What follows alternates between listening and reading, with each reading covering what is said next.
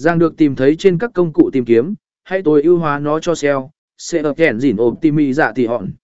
Sử dụng từ khóa liên quan một cách tự nhiên trong nội dung và tiêu đề.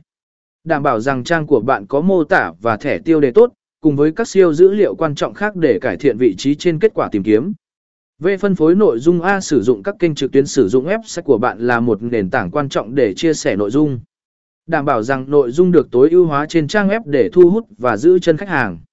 Mạng xã hội, sử dụng các nền tảng mạng xã hội phù hợp với đối tượng mục tiêu của bạn để chia.